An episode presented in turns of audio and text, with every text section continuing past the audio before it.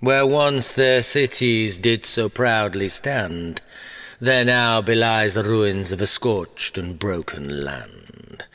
Its fledgling flower of youth has minced itself to meat, but still the noble diehards will never say defeat.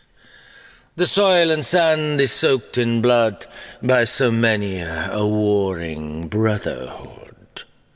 Onward, soldiers, still they march, with weapon in hand, onward towards that promised land.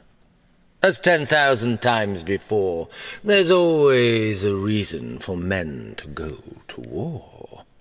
Alas!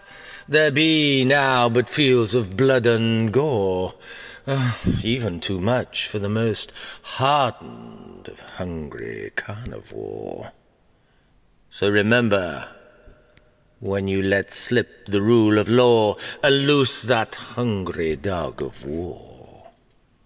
One day soon it shall bite the hand that feeds with crushing jaw the one that feeds with its devil's claw.